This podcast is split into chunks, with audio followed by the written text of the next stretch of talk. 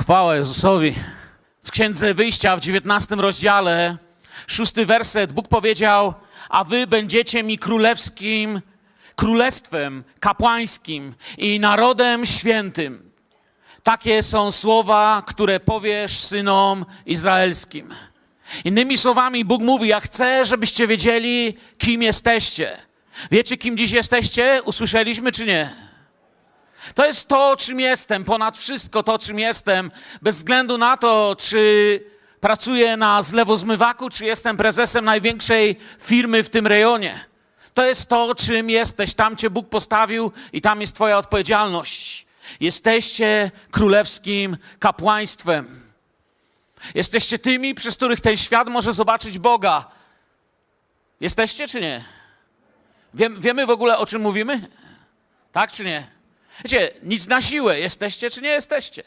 To jest coś, co musimy zdecydować.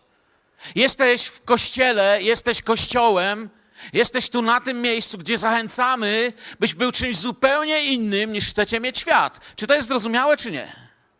Amen. Wierzycie w taki kościół?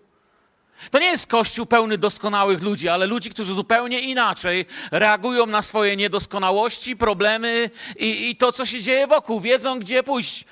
Zrozumieliśmy to, czy nie? Amen? Chcę się upewnić, wiecie, bo czasami człowiek nie do końca wie, w jakim jest miejscu i mówi amen, ale, ale, ale, ale. To jest jak z tym facetem, co przyszedł do biblioteki. Nie wiem, czy słyszeliście? Wchodzi chłop do biblioteki, patrzy na tą panią bibliotekarkę książki i mówi hamburgera i frytki.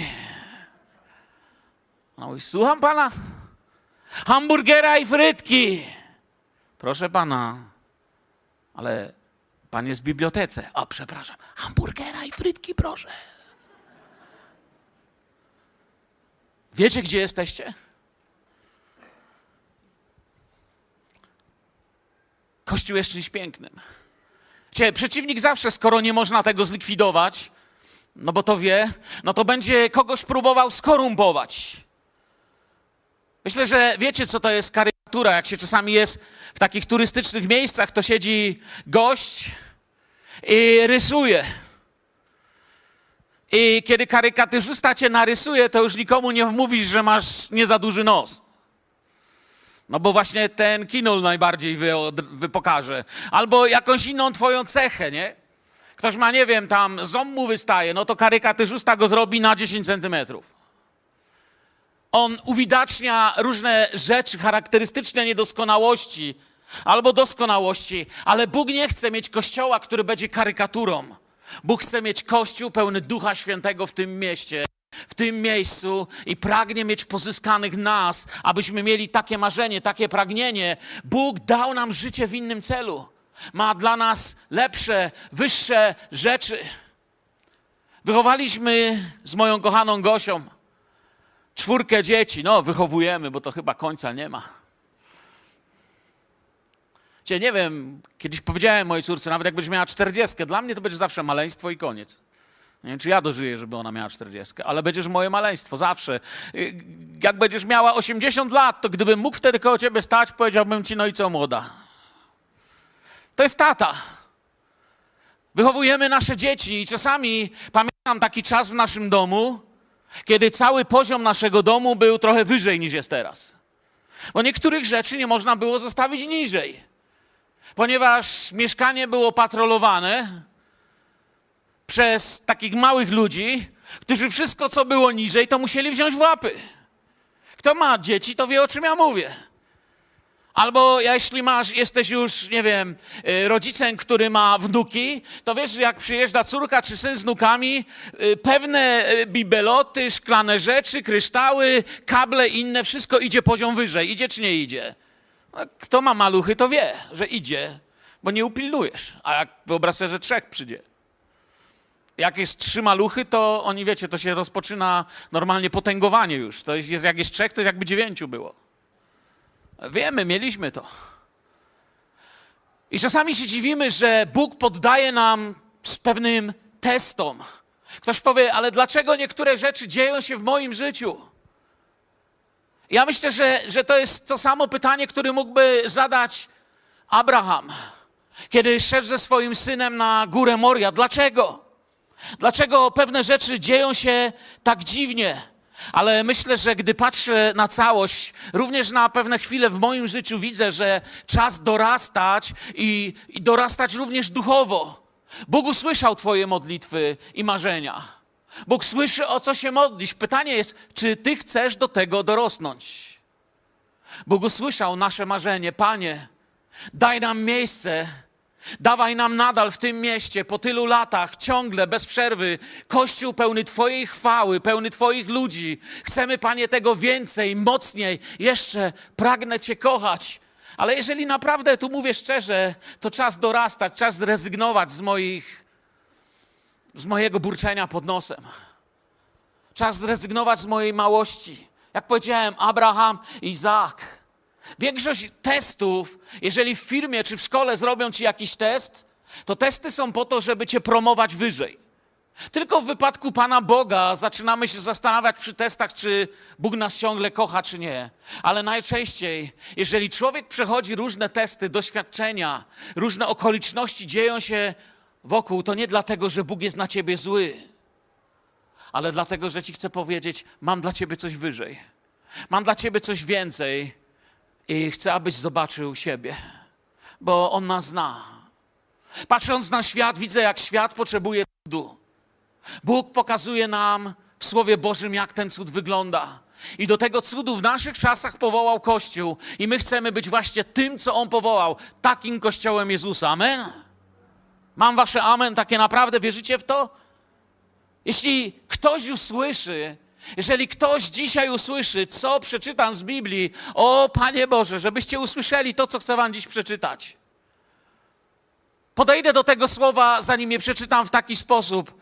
Kiedy był tutaj Leszek i czytał te wszystkie kartki, tak patrzę, jak się ciemność zagęszcza nad ludzkim życiem, ludzkimi losami, ludzkimi, ludzkim zdrowiem, doświadczeniami i, i nad naszym miastem, i nad Polską, i nad światem. Zalegają coraz większe ciemności, coraz mroczniej, coraz ciężej, coraz dziwniej się dzieje. Świat się coraz bardziej boi. Jeszcze nie jest to to, to, to, to miejsce, wiecie, gdzie się całkiem trzęsie. Ale, ale, ale już się coraz bardziej boi i nie zapowiada się, żeby było lepiej. Ja- Jakie jest Boże wyjście w tej ciemności? Co Bóg o tej ciemności opowiada? Chcę Wam przeczytać proroctwo, które było oryginalnie skierowane do Izraela. I przepięknie się na nim spełnia i spełniło, ale jeszcze przepiękniej według mnie widać to na kościele, który będzie pełny Ducha Świętego. Otwórzcie Księgę Izajasza, 60 rozdział. Patrzcie, jakie piękne słowa. Powstań, zajaśniej, gdyż nadeszło Twe światło, a chwała Pana rozbłysła nad Tobą. Co nad nim rozbłysło? Co nad Kościołem błyszczy? Co nad Izraelem według tego proroctwa zabłysło? Bo oto ciemność okrywa ziemię i gęsta chmura narody. Widzicie to dzisiaj czy nie? Ja to widzę, a wy? Widzę, jak ciemność okrywa ziemię, gęsta chmura narody, ale nad Tobą rozbłyśnie Pan, ale nad Tobą.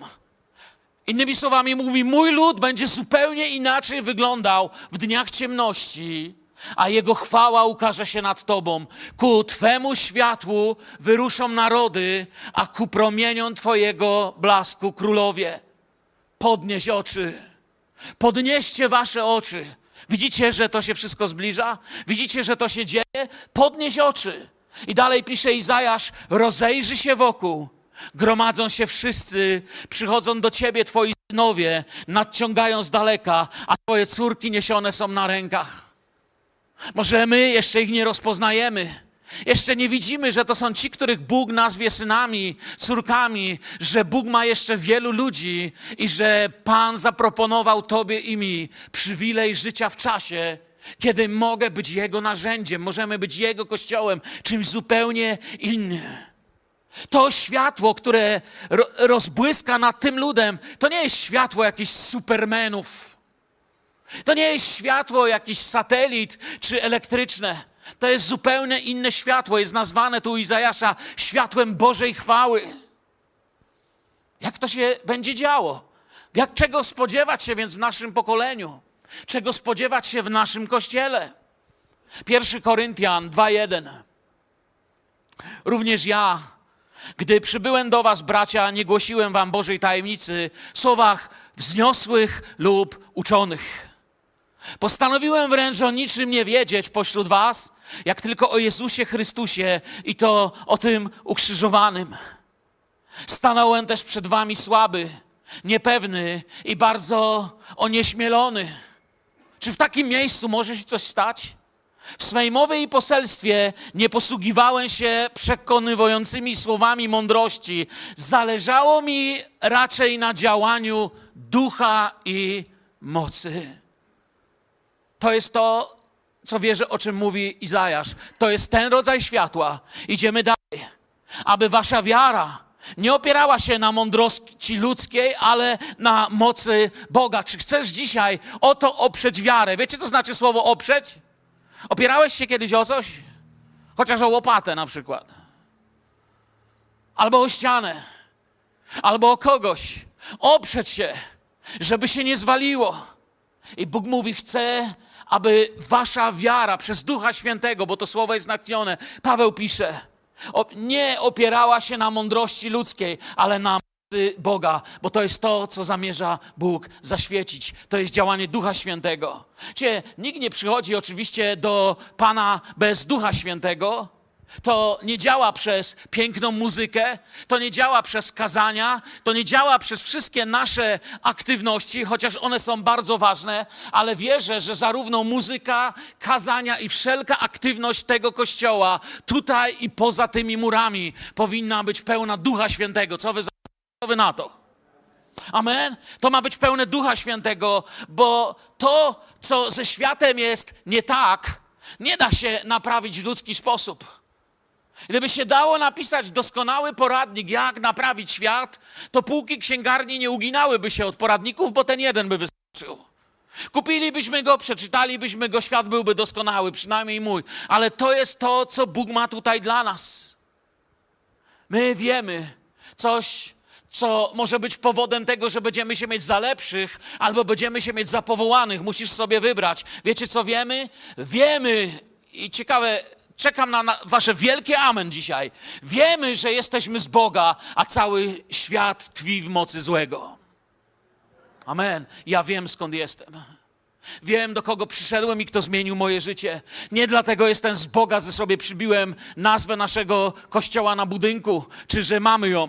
Nie dlatego, że nazywam się jakimś rodzajem denominacji czy organizacji, ale dlatego, że wiem, co we mnie mój Jezus uczynił. Że wiem, do czego mnie powołał i co we mnie zrobił. Przecież rzeczy, które kiedyś były na pierwszych stronach gazet, dzisiaj nikogo nie dziwią. Świat rzeczywiście tonie w złem. Świat rzeczywiście kompletnie wariuje, jest normalnie coraz bardziej. Ja nie wiem, jak to nazwać, to, to, to, to, tak szaleństwo się robi, ale to się ma dziać, bo, bo patrzę z tęsknotą na Kościół i, i już się nie boję. Piotr napisał: bądźcie trzeźwi, czuwajcie, wasz przeciwnik diabeł krąży dokoła niczym ryczący rew, wypatrujący łupu. Innymi słowami, bądźcie trzeźwi, to nie znaczy, że Piotr kieruje swoje słowo do kościoła i mówi: Kochany kościele, albo Duch Święty mówi: Kochana Filadelfio, byłoby fajnie, jakby od was nie jechało wódą. To nie o to chodzi. My jesteśmy zupełnie gdzieś indziej. To nie o to chodzi, żebyś nie był tylko po prostu pijany.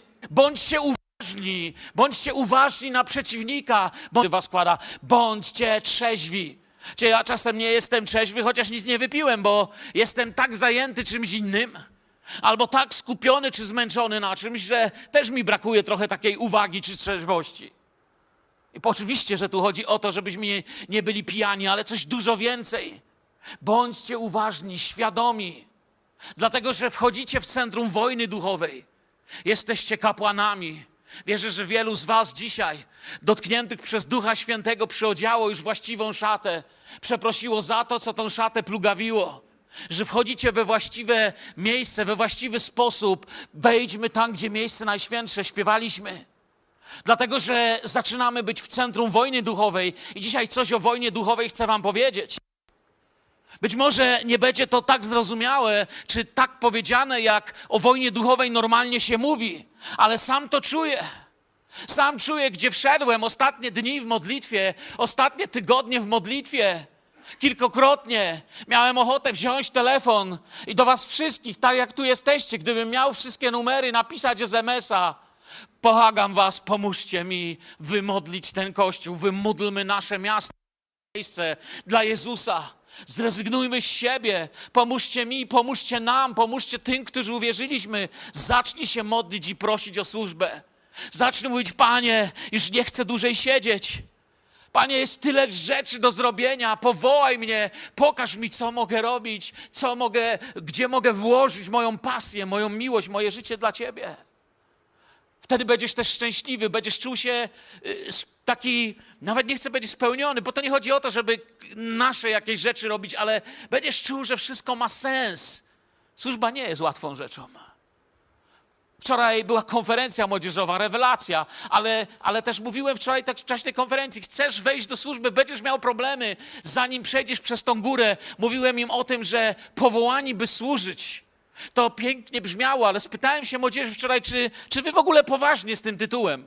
Powołani by służyć? Co to za tytuł? To niebezpieczny tytuł. Powiedziałem im, to nie jest tytuł konferencji dla ludzi, którzy chcą się modlić Ojcze nasz, który jesteś w niebie, chleba naszego poprzedniego daj nam dzisiaj. To jest kościół, to jest konferencja dla ludzi, którzy chcą się modlić Ojcze nasz, który jesteś w niebie, święć się imię Twoje. Twoja wola, Twoje królestwo jest moim pragnieniem, moim marzeniem. Ogłaszam Cię Panem. I zachęcałem młodzież, wyciąg telefon, ogłoś Jezusa Panem. Nad telefonem, nad Netflixem, nad samochodem, ogłoś Jezusa Panem nad Twoim domem i życiem. Ludzie po ślubie często są tacy szczęśliwi. Nie dlatego, że nie mają problemów, niektórzy mają, ale dlatego, że mają, y, ma, że, że y, po prostu znaleźli coś większego niż ich problemy, swoją miłość. I kiedy ją zaniedbają, pojawia się nieszczęście. Ludzie w służbie są szczęśliwsi są bardziej pewni tego, co Pan czyni w kościele, są jakby y, tacy, tacy bardziej silni, nie dlatego, że służba nie niesie problemów. Jak ktoś wam powie, że służba to same przywileje, chłopie, to będzie się tylko cieszył, to znaczy, że nigdy nie służył. Służba jest obciążona ogniem krytyki. Pamiętajcie, piąta kolumna zawsze gdzieś jest. Służba jest obciążona tym, że nie zawsze będzie się podobać, tym, że my sami musimy się nauczyć, jak siebie traktować w służbie. Służba dociera, służba sprawia, że trzeszczy ta rama naszego ego. To jest to, co wczoraj mówiłem. Tak jest w służbie. Dzisiaj wielu ludzi doświadcza chorób, depresji, napięć. Nie jeden z was mówi, słuchaj, ty, ty słyszysz, o co my się modlimy? Słyszysz, Leszek dziś powiedział też, że to jest taki duży kaliber. Czyli może to jest duży kaliber dla nas. Dla Pana Boga to, że nie wiem, masz, że paluszek cię boli, albo że masz najgorszego raka na świecie, to jest taka różnica jak dla wieloryba, różnica między sardynką a dorszem. Żaden nie przerasta wieloryba. Albo jeszcze mniejsza różnica. Bóg jest mocen, Bóg może. Duchowa aktywność nasza tutaj y, po prostu musi tak się odbywać, żebyśmy nie próbowali o własnych siłach, wiecie, zapalać czołgu na popych. Musimy pamiętać, kto działa, kim jesteśmy. Jesteście królewskim kapłaństwem, bądźcie ubrani, bądźcie otoczeni otoczeniem, które jest godne modlitwy i życia kapłana. Bóg jest większy, ale nie możemy być obojętni. Wojna duchowa. Co to jest wojna duchowa? Wojna duchowa polega na skupieniu się na bliskości Boga i powołania. Wojna duchowa nie polega na opisywaniu diabła i krzyczeniu na niego.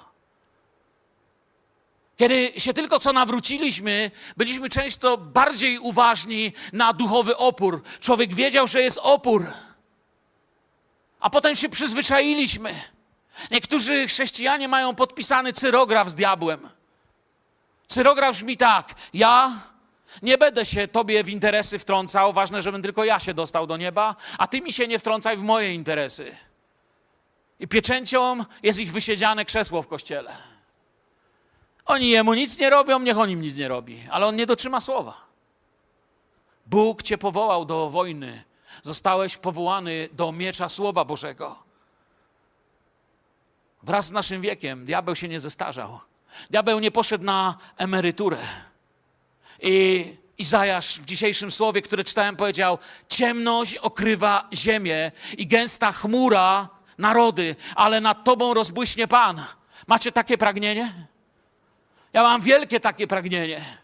Do dzisiaj pamiętam świadectwo jednego pastora.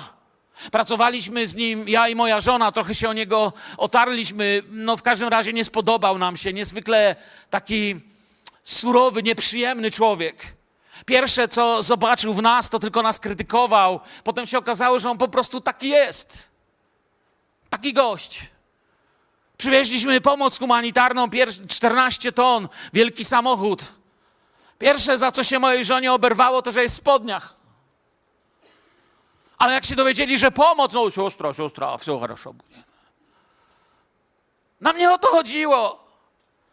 Nie podobał nam się ten gościu i pewnego dnia słyszę świadectwo, przynoszą nam świadectwo wierzący ludzie, którzy mówią, słuchaj, ten człowiek doświadczył wielkiej zmiany. On miał już swoje lata wtedy dla nas, nie rozumieliśmy może wszystkiego w jego życiu. Ale wtedy zachorował jego syn. I ten człowiek poszedł na modlitwę, i potem, kiedy, wiecie, dzwonią mu ze szpitala, jest w tragicznym stanie, chyba musisz dojechać do szpitala, bo nie wiemy nawet, czy dojedziesz po twojego syna. Prawdopodobnie, jak przyjedziesz dziecka, już nie zobaczysz żywego. I on zdecydował pójść tam, gdzie się chodzi w takich sytuacjach. Poszedł i zaczął się modlić. I zaczął wołać. Mieszkał w takim dużym bloku komunistycznym na samym dole. Ale potem opowiadał ludziom, Bóg całkowicie zmienił jego wnętrze, ponieważ tam na kolanach przeżył wojnę duchową we właściwym jej zrozumieniu. Zaczął się modlić, a Duch Święty, zamiast wysłuchać słowa i łez ojca o umierającym synu, zapytał go, czy ty widzisz, jak ty traktujesz ludzi. Czy ty widzisz, kim ty naprawdę jesteś? Czy ty widzisz, jaką jesteś przeszkodą w działaniu dla mnie? Kocham cię, ale co ty robisz? Myśmy wiedzieli, co Bóg mu chciał powiedzieć.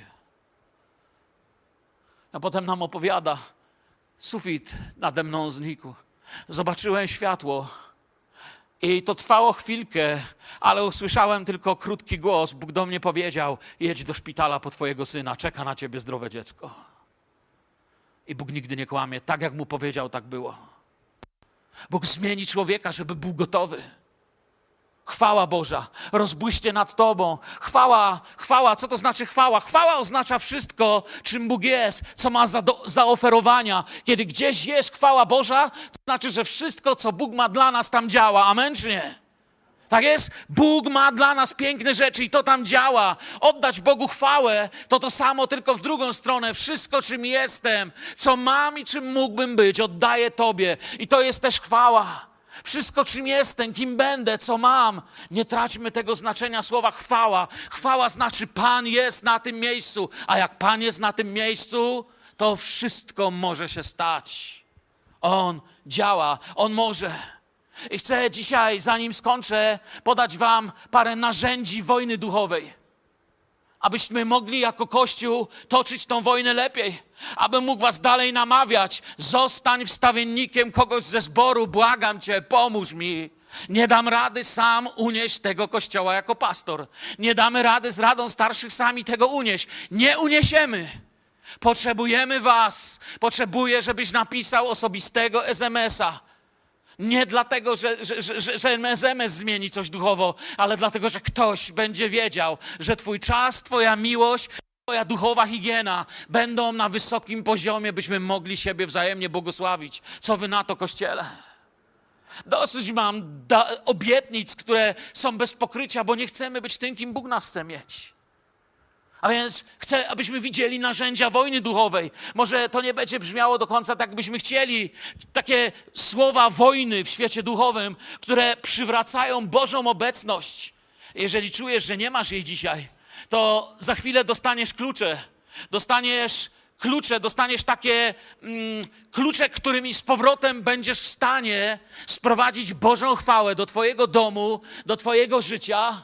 I uwierz mi, że te klucze działają I będziesz w stanie dzisiaj jeszcze powiedzieć jednej lub dwom, trzem osobom: Jestem Twoim wstawiennikiem, będę się o Ciebie modlił. Nasz dom, ten kościół, ten zbór będzie nazwany domem czego? Domem modlitwy.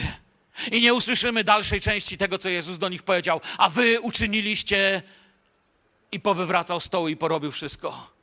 Na każdym kroku konszachty, układy, interki. Ten dom będzie nazwany domem modlitwy, mój Pan. I to jest wola Boża dla nas na dzisiaj. Pierwszy klucz do chwały Ci daję. Zapisz go sobie. Koniecznie sobie zapisz i powiesz sobie, czy zapisz sobie w swojej książce modlitewnej, albo zapamiętaj. Bardzo prosty klucz. Gdyby był w postaci zwykłego klucza, gdybym miał czas, to przygotowałbym taki wielki klucz z, je, z napisem, z jego nazwą. Ten klucz nazywa się, to jest klucz do absolutnie agresywnej, rujnującej plany diabła wojny duchowej, a więc musisz go mieć. Ten klucz się nazywa pokora. Rozczarowani? Popatrzcie w Biblię. Będziecie mieć za chwilę objawienie, że to, co wam dziś mówię, jest w słowie. Pokora nie brzmi jak te okrzyki, w których więcej ja, więcej mnie. Wiecie, czasami widzę ludzi, stoją i diable, ja ci to mówię, ja ci tamto mówię, ja ci tamto mówię, ja cię gromię, ja ci tam i siam to i wam to. A myślę, że ojciec tak patrzy i mówi, biedaku ty. A potem mówi do diabła, ani się go nie waż ruszyć, on nic nie rozumie. Naprawdę myślimy, że, że, że to jest wojna duchowa. Potrafię sobie wyobrazić Boga, jak się wtedy martwi. Ale jeżeli okażesz pokorę, jeżeli zaczniesz prosić o pokorę w swoim życiu, pokora zaczyna usuwać wszelkie niewybaczenie, wszelki egoizm, wszelkie nerwowość, wszelkie zaburzenia, które między Tobą i Duchem Świętym następują, wiecie, to przyniesie chwałę Bożą i Izajasz 60 stanie się proroctwem nie tylko Izraela, nie tylko Kościoła, ale stanie się proroctwem Twojego domu, Twojego zdrowia, Twoich dzieci, Twoich przyszłych pokoleń. Amen. To jest klucz do wojny duchowej, a nie krzyczenie do sufitu. Pokora. Wiesz dlaczego? Bo w pokorze padasz na kolana. Nigdy nie zapomnę słów naszego pastora Edwarda, który lata temu, w 90 roku to powiedział, ja to do dziś pamiętam, że jeśli wróg zwali cię na kolana, to dobra pozycja, żeby wołać o pomoc. Tak to było, pastorze? Genialne, słuchajcie, ja to mam zapisane. Bóg daje takie myśli, chce nam coś pokazać. To przyniesie chwałę Bożą. Wiecie, nie da się zwalić z nóg człowieka, który już sam się przed Bogiem położył. Jak leżysz przed Panem, to jak cię zwalić? Jak położyć na łopatki przeciwnika, który sam się na łopatki położył i do tego wezwał kogoś dużo silniejszego do walki i wie, gdzie są naprawdę ukryte słowa mocy Bożej? Taki człowiek, jak leży przed Bogiem w pokorze i mówi: Panie, powierzam Tobie, zobacz, co ja mówię. Zobacz, czym ja się zajmuję. Zobacz, dlaczego nie służę w tym kościele. Nie dlatego, że mnie nie powołujesz. Nie dlatego, że nie ma nic do zrobienia, ale dlatego, że moje ego jest ciągle większe niż Twoje powołanie. Jak tak będziesz, to nawet upaść nie możesz. Bo jak masz upaść, jak już leżysz? Wiecie, gdyby diabeł obrazowo mógł być w tym miejscu opisany, to myślę, jak diabeł widzi takiego człowieka, podchodzi i mówi: Leży, jak ja go mam zwalić, jak on już leży? Co ja mam z nim zrobić? Nie mam już dla niego argumentów. Już mu nic nie mogę podsunąć, że jest większe niż jego Pan. To jest wojna duchowa. Uniżyć się przed Bogiem. Uniżcie się więc pod mocną ręką Boga, aby was wywyższył w swoim czasie, pisze do kościoła Piotr. Uniszcie się, pokora jest narzędziem potężnej duchowej walki. Albo się uniżymy, albo będziemy poniżeni. Co chcemy? Gdzie tak jest z pychą jak z grzechem. Grzech albo ty wywlekasz na światło, i albo ty wywlekasz grzech, wystawiasz go na światło, i jak na tych filmach o wampirach, nie oglądam horrorów, nienawidzę, ale przed laty jeszcze kiedyś widziałem, że wampir się bał słońca. Grzech się boi światła jak wampir słońca na tych filmach. Ty go wyciągniesz na światło, zdechnie. Jeśli ty go nie wyciągniesz na światło, to on cię wyciągnie na światło w najgorszym momencie dla twojego życia. W najtrudniejszym sprawa wyskoczy publicznie i będziesz miał kłopot. Bo jak dalej służyć? Będziesz potrzebował czasu, żeby się pozbierać. Jest pokora i hańba, i to nie jest to samo. Bóg nie prosi o naszą doskonałość. Bóg nigdy nie mówi, że musisz coś zrobić. Chłopie, usiądź i stań się doskonały. Bóg wie, że poprosiłby cię, równie dobrze mógłby cię poprosić, żebyś zaczął latać. On wie, że tylko On pewne rzeczy może zrobić. Ale prosi nas o naszą pokorę. Ukurzcie się pod tą ręką Bożą. A to przyciągnie Bożą chwałę do Twojego domu. To uzdrowi w końcu Twojego męża z depresji. To podniesie Twoją żonę z depresji. To usunie choroby. To sprawi, że ten kościół, jak wstanie do modlitwy, będzie pełniejszy czegoś więcej niż najnowszych plotek, upadków i grzechów. Świat tym żyje. Idźcie do dowolnego Empiku czy innej miejsca, gdzie sprzedają gazety. Jedna ściana różnego rodzaju gazet, które nic innego nie piszą, tylko plotki. Widzieliście te gazety na pewno. Takie koszmary, wiecie, kto z kim, jak, którędy, kto śpi, kto ma, kto co powiedział. Tyle ten świat grzeszy, że można 150 tygodników wydawać co tydzień i każdy może opisywać, tyle grzechu jest. Ale to nie jest nasz, nasz biznes. Bóg nie prosi dziś o doskonałość. Bóg mówi: skruszcie się przede mną, bo chcę zaświecić nad wami moją chwałę. W Psalmie 51, to jest psalm skruchy, psalm pokuty, jest opisane, jak wygląda pole bitwy, na którym chrześcijanin zwyciężył. Ofiarą miłą Bogu jest duch pełen skruchy. Słyszycie mnie? Albo inaczej, słyszycie Ducha Świętego? Ofiarą miłą Bogu Miła Bogu ofiara, to wiecie, co to jest za ofiara? To jest ofiara, którą Bóg mówi: Przyjąłem to, biorę to, a więc masz to, o co prosisz. Przyjąłem ofiarę. Sprawa między nami załatwiona. Jest duch pełen skruchy, sercem skruszonym, przejętym własnym stanem. Nie pogardzisz, o Boże. Duch Święty nam odpowiada. Chcesz się podobać dzisiaj Panu? Przestań marudzić. Stań przed Nim z sercem skruchy. Powiedz, Boże, co ja mówię? Czym ja się zajmuję? Czemu nie robię tego, co mógłbym robić? Panie, napraw moje złe, brudne, obrażalskie serce. Napraw moje usta, które, które nie da się wytrzeć już żadnym rodzajem chusteczki, bo są, tak się pobrudziłem. Napraw moje myśli Chcę nacisnąć na moim telefonie klawisz powrót do ustawień fabrycznych, ustawić moje konto na nowo, bo to, co tam znajdziesz, Panie, sprawia, że nie mogę się modlić. Sercem skruszonym, przejętym własnym stanem, nie pogardzisz o Boże. Bóg nie wymaga dziś i nie mówi: hej, bądź doskonały. Przyjdź do mnie w pokorze, mówi. Prosi o uczciwość, niedoskonałość. Chcesz być uczciwy? Drugi klucz wojny duchowej, jeśli chcesz w Twoim domu odnosić zwycięstwo.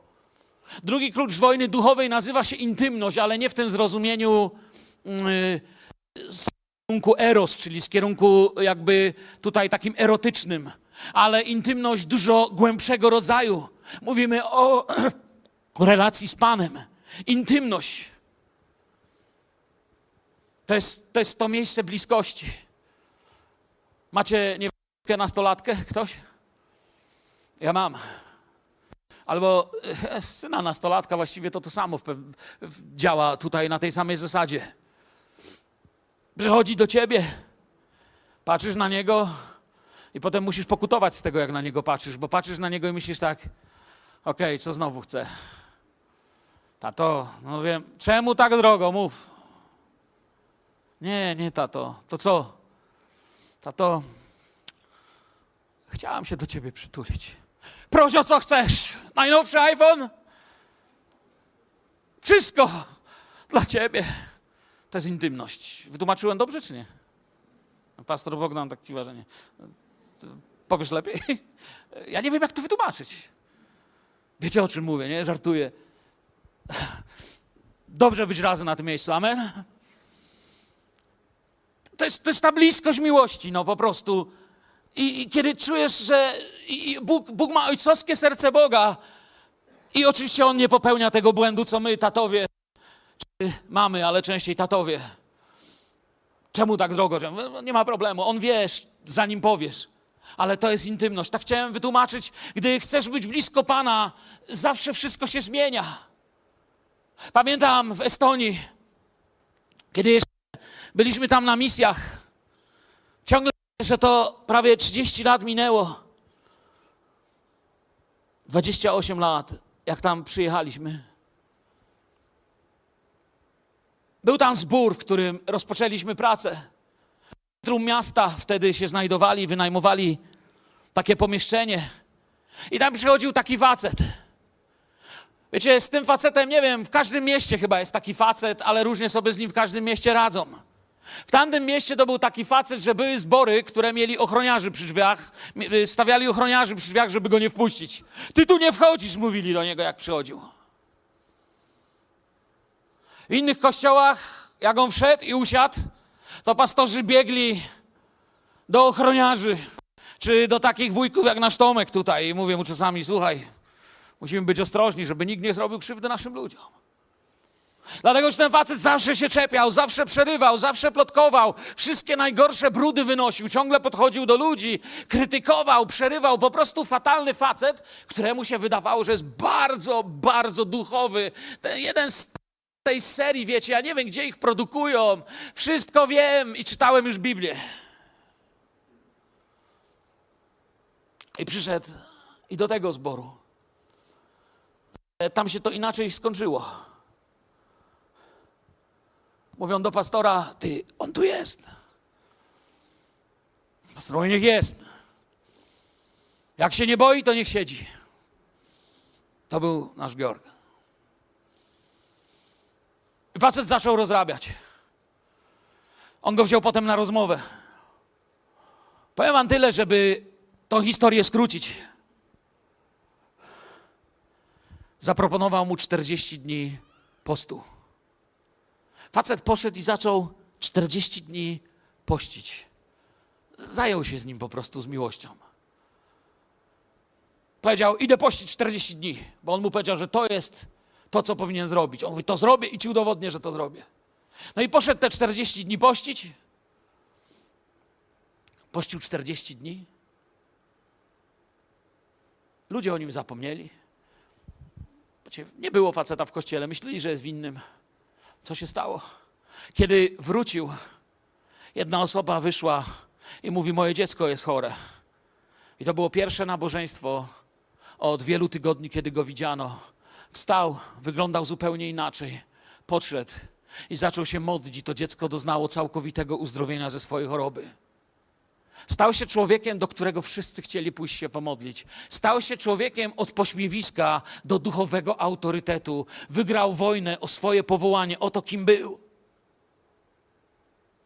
Jana 4,23 mówi: Lecz nadchodzi godzina, a właściwie nadeszła, gdy prawdziwi czciciele będą czcili Ojca w duchu i w prawdzie. Takich właśnie czcicieli Ojciec sobie szuka. Takich sobie czcicieli szuka. To jest właśnie pełne znaczenie słowa chwała. Takich czcicieli szuka ojciec. Jakich? Mamy tutaj takie słowo praskuneo, czyli to tłumaczymy czcicieli właśnie. I ktoś powie, no to czciciel to pewnie ktoś, kto śpiewa.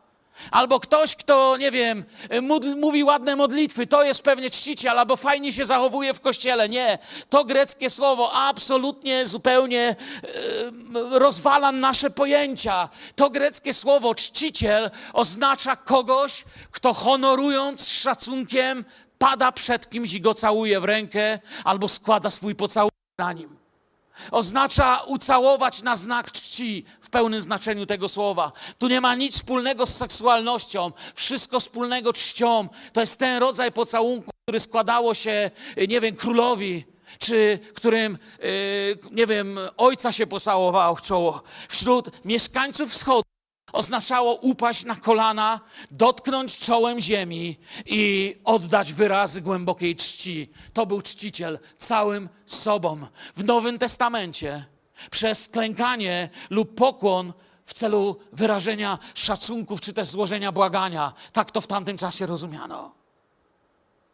Tak to działa. To jest radość i cześć spotkaniu. To jak spotkanie na, na lotnisku. Każda ciocia i wujek i dzieci, wszyscy biegną cię całować i cieszą się. Kiedy przyjechałem ostatnio do Teksasu, lecieliśmy z Anetą do tego Teksasu 72 godziny. Powinniśmy 17, ale lecieliśmy 72. Okazało się, że nie ma samolotu. Wyjechaliśmy dzień szybciej niż ekipa młodych ludzi z naszego zboru. I napisaliśmy pierwszego SMS-a z drogi. Kochanie, jestem na Alasce. Niektórzy myśleli, że my żartujemy. Nie, nie było innego samolotu. Wysłali nas na Alaskę. Chodziliśmy za netą po lotnisku na Alasce. Pustki, echo. Jeden brodaty facet w szapce i starych spodniach z siatką szedł. Jedyny, kogo mogliśmy spytać. Potem na szczęście pojawiło się więcej ludzi. Byliśmy na Alasce w drodze do Teksasu. To jest tak, jakbyście z Bielska do Czechowic-Dziedzic pojechali, nie wiem, przez Mediolan. Ale w końcu dolecieliśmy. Ekipa z Bielska wyleciała, nasza tutaj część tych młodych ludzi, co pojechali też, wylecieli dzień po nas. Kiedy w końcu dotarliśmy, wysiadamy na lotnisku i zgadnijcie, wesołe towarzystwo, balony i, i wszystko inne. Halleluja! Na lotnisku w Teksasie. Mam zdjęcie, szkoda, że nie przygotowałem. Kocham naszą młodzież, kocham tych ludzi, kocham tych, z którymi mogłem być wczoraj. Klucz do chwały numer trzy, bo czas ucieka, już powinienem kończyć. Za jeszcze chwilka. Ja mam ciągły problem, nie? Klucz do chwały numer trzy. Uczciwa relacja z Duchem Świętym. To jest to, co potrzebujesz, aby Twoja wojna duchowa dobrze się rozegnała, roz, rozegrała. Duch Święty, wiecie, często bywa zasmucony w naszych czasach przez te podróbki, udawane cuda, cyrki, nieprawdziwe proroctwa. Kiedyś jednemu bratu z takiego kościoła, wiecie, ja mówię, słuchaj, wielki prorok Daniel miał kilka wizji i proroc. Wy macie 15 na każdym nabożeństwie, tylko każde, ja właściwie nie wiem o co chodzi. Nie jesteście zmęczeni jeszcze. Ja do niego mówię, co ja na twoim miejscu by się już załamał. On się załamał. Pięć lat później przyjechał do mnie do domu i się rozpłakał, mówi, mam dość. Ja mówię, bo ile normalny człowiek może tego wytrzymać? Już wkrótce, jeszcze trochę? 15 razy dziennie, jakieś dziwne słowa. Ja nie mówię, że Bóg wam nie powie, że was kocha, że Bóg nie powie, żeby czekać, ale to było takie, wiecie, jest takie przysłowie, krew wypił, dziurki nie ma. Powiedzieli, ale właściwie ani się do tego przyczepić, ani z tego cieszyć. To jest tak, jakbym powiedział wam, że po prostu tak mówi Pan, kocham was. No, no dobrze, no przecież Bóg może wyznać miłość swojemu ludowi, ale wielu z was przyszło tutaj i chce czegoś... Zrozumieliście mnie? Ja nie chcę powiedzieć, czego Bóg nie może powiedzieć, bo, bo ja jestem za mały i za głupiutki, żeby pewnymi rzeczami się zajmować. Bóg może powiedzieć wszystko, co chce, ale ja myślę, że my czujemy, kiedy chwała Boża przychodzi, kiedy Bóg dotyka swojego ludu. Bo, bo, to się nie da ocenić za pomocą takich słów, ale czasami widzę takie cyrki, wiecie, ktoś się wywraca, ale wstaje taki sam. Nie, nie, mowa o językach, jakby to była jakaś, nie wiem, umiejętność albo awans do lepszej ligi. A jak ktoś nie ma, to z kolei krytykuje, że lepsza liga jest ta, co nie ma i tak dalej. Czy Bogu chodzi o coś takiego?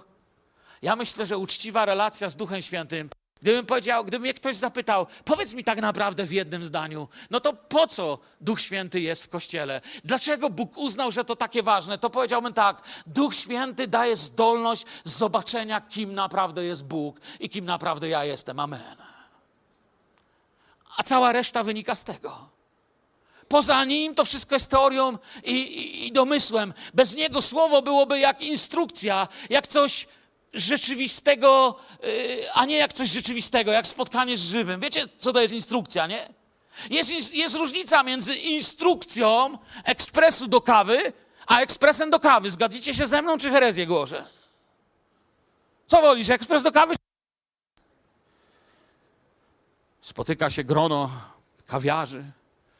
Jeden otwiera instrukcję ekspresu do kawy i mówi pierwsi kawiarze spotykali się w atmosferze zapachu kawy. Poczujcie to, wyobraźcie sobie. Czujecie? Chciałbym Wam przeczytać teraz instrukcję wkładania filtra. Cieszę się, że przyszliście na to spotkanie. Pierwsi kawiarze wkładali firt i zasypywali go kawą. Był to symbol tego, żebyśmy nie zasypywali gruszek w popiele. O to nam chodzi. To jest instrukcja. Ja chcę ekspres. Ja zamierzam wypić kawę, taką dobrą, jak Tomek robi. Mi się kawiarnia podoba. Jest różnica między instrukcją a rzeczywistością. Można zebrać towarzystwo, czy dać instrukcję, wzruszać się, rozmawiać o kawie, albo pójść się kawy napić. To jest mały przykład. Można rozmawiać o Duchu Świętym, ale można powiedzieć w pokorze, Panie, chcę Ci oddawać chwałę, chcę przyjść przed Twoje oblicze i mieć rzeczywistą relację z Duchem Świętym. Potrzebuję chrztu w Duchu Świętym, potrzebuję Twojej pełni, potrzebuję zacząć się modlić. Języki są w Biblii. Może nie zrozumiałeś, nie rozumiemy wszystkiego, ale języki to jest piękna, niebiańska mowa. Bóg dał nam to, aby wyrazić to, co niewypowiedziane, aby powiedzieć to, co ktoś nie wie, aby przetłumaczył. Bóg dał nam to, aby to się działo tutaj na Jego chwałę. Jesteśmy do tego stworzeni, żeby mieć taką relację z Bogiem. Z czego jesteś zrobiony? Z ciało? Macie ciało może dzisiaj przy sobą? Jest ciało, jest dusza jest duch, ale tylko On ma zdolność pojemności, przyjęcia czegoś. Jest, u Niego tylko jest pojemność mogąca przyjąć chwałę Bożą. Nasz duch i Duch Święty wchodzą ze sobą w reakcję. Zaczyna się spotkanie na nabożeństwie. Prawdziwy człowiek, prawdziwy Duch Świętych, prawdziwy ja, prawdziwy On. I rozpoczyna się przekonanie, wyznawanie, modlitwa, rozpoczyna się prawdziwa chwała. I to się dzieje na poziomie duch, duch, to się dzieje we mnie. I wtedy cała rzeczywistość mówi do mózgu: zostań sobie z Twoimi teoriami teraz cicho, teraz trwa czas chwały. Amen. To nie jest bezmyślność, to jest czas chwały. To nie jest bezmózgowie, to jest czas, kiedy ludzkie wnioski nie mają miejsca. Wtedy stanie się to, co mówi Izajasz. Chwała Boża rozbłyśnie. Powiem to bardziej moim marzeniem. Chwała Boża spocznie na Filadelfii. Słyszycie mnie?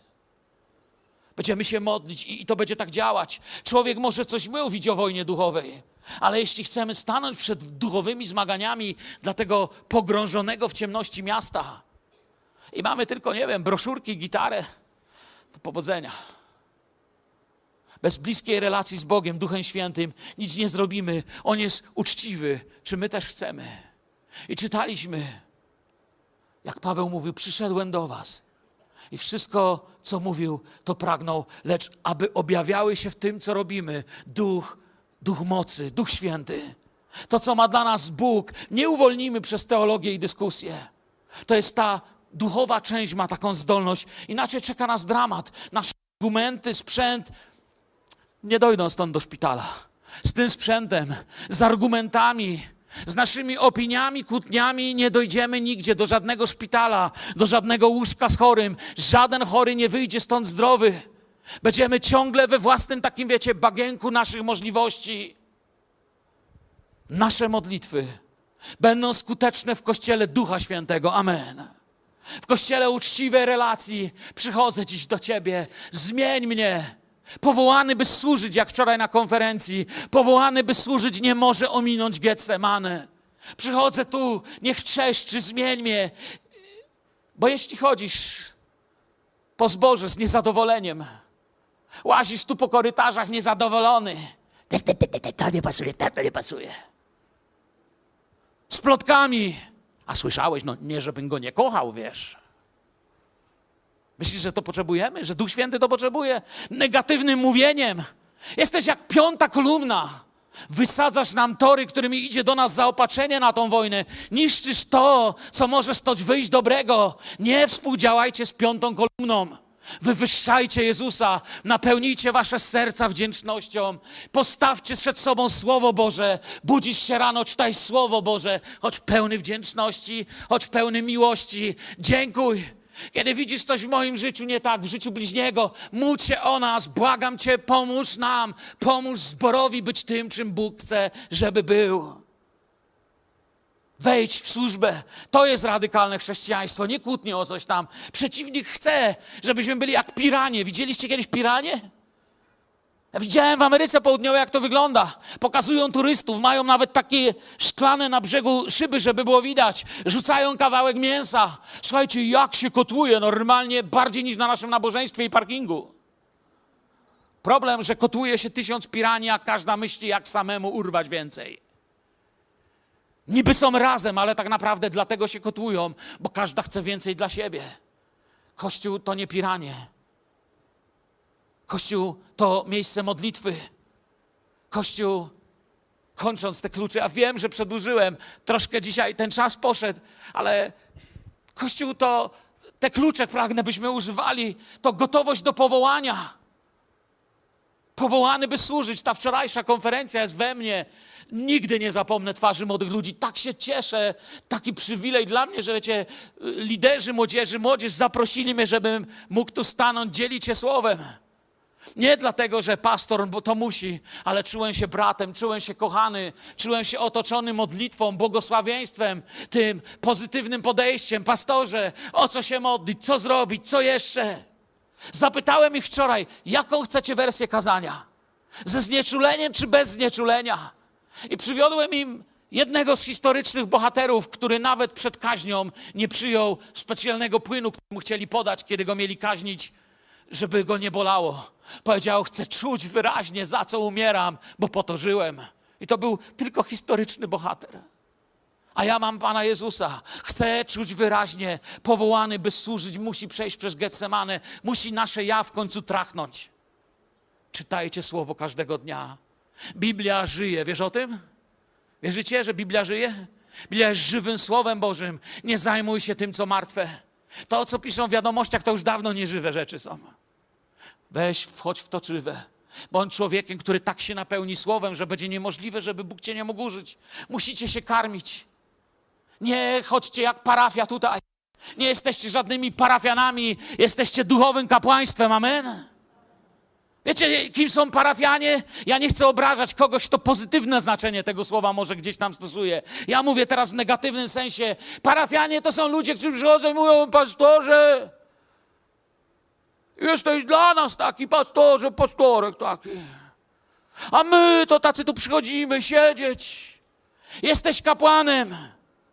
Nie jesteś tu po to, żeby ci wszystko podawać. Nie jesteśmy od tego, żeby ci wszystko podać. Jesteś od tego tutaj powołany, żebyś sam potrafił otworzyć Biblię, sam czytał Słowo Boże, modlił się, żeby Duch Święty na tobie spoczął, a jak nie masz siły, to poprosił braci, siostry i Kościół o pomoc. Amen. A nie żebyś siedział i biedny, że my to możemy. Pastor to może, ja nic nie jestem lepszy od ciebie. Bóg mnie tutaj znalazł. Dziesięć minut drogi od tego miejsca piłem wódkę. Bóg mnie tutaj nie zrzucił z obłoków. Nie jestem Twoim proboszczem, jestem Twoim bratem. Jesteś kapłanem. Ludzie lubią mówić, Twój pastor służy w kościele. Tak mówią o nas pastorach. On służy, a co Ty nie służysz? Ale to nie tak chcę właśnie powiedzieć. Nie jestem Waszym proboszczem. To nie jest tak, że ja mam najwyższą ważność, a potem koło mnie są tacy nieważni, nieważni, nieważni, nieważni, nieważni, aż do jakiegoś bardzo nieważnego. Co to za obraz Kościoła? To nie jest nowotestamentowy Kościół. Jesteście królewskim kapłaństwem. Jesteście królewskim kapłaństwem. Jesteście kapłanami. Jeśli jesteś chrześcijaninem, jesteś chrześcijaninem? Już mi muzycy dają znać, kończ chłopie, kawa stygnie. Jeśli jesteś chrześcijaninem, to jesteś kapłanem. Dobra, pokażę wam kapłanów. Chcecie? Bo może ktoś myśli, pastor, ten to ma kapłaństwo. Pokażę wam kapłana. Jeden tu siedzi. On robi swoje. To jest kapłan. Witaj, kapłanie. On królewsko służy i zaraz będzie się modlił pianinem, kiedy będę mówił. Ja będę mówił tam, a tu się będzie modlił człowiek pianinem. Tam się ktoś będzie modlił na językach. Tu się ktoś będzie modlił błogosławieństwem, a tam jeszcze inaczej. Pokażę wam innego kapłana, jeśli chcecie widzieć. Idę do kapłana. Tu jest kapłan. Wstań, kapłanie. To jest kapłan. Królewskie kapłaństwo. Kamerzyści, dziękuję wam za to, co robicie. Bez was wielu ludzi by nie widziało, co się dzieje. To są kapłani. Chcecie jeszcze paru kapłanów? Beata Miziołek, gdzie jesteś? Wstań proszę, gdziekolwiek jesteś. To jest kapłanka. Kapłan. Macie czysto? Posprzątane? Kiedyś kamery mi sygnalizują, że ktoś rano rozrabia pod zborem. Sprawdzam kamery. Szmata, wiadro, mop, okna myje. Ktoś ale nie do końca jest posprzątane. Dlatego widzisz, bo cię Bóg powołuje. Żebyś jej pomógł i się o nią w końcu pomodlił. Jesteśmy kapłaństwem. Nas nie łączy wspólna muzyka, hobby, moda, ani zawód, bo wtedy na siłę będziemy próbowali uwielbienie i wędkarstwo połączyć. Nas łączy Jezus i obecność Ducha Świętego. Ludzie, ja bym dopiero zaczął głosić. Koniec. Wow! Ja, ja wiecie, czuję, co, co Bóg ma dla nas i to jest takie marzenie we mnie, Panie. Ja, ja, ja, moje pragnienie jest, żeby ci, którzy tu służą i każdy z was służył, abyśmy z radością nie mogli się doczekać niedzieli i środy. Żebyście tu przybiegli, powiedzieli, wiesz co, to jest najlepsze miejsce, gdzie mogę być. A nie, żebyście powiedzieli, mam dość służby, chyba z niej zrezygnuję. Mam dość bycia tu. Służba nie jest łatwa, to bywa ciężko. Już wiem, przestańcie mi te znaki dawać, już... Aleluja, wstańmy do uwielbiania.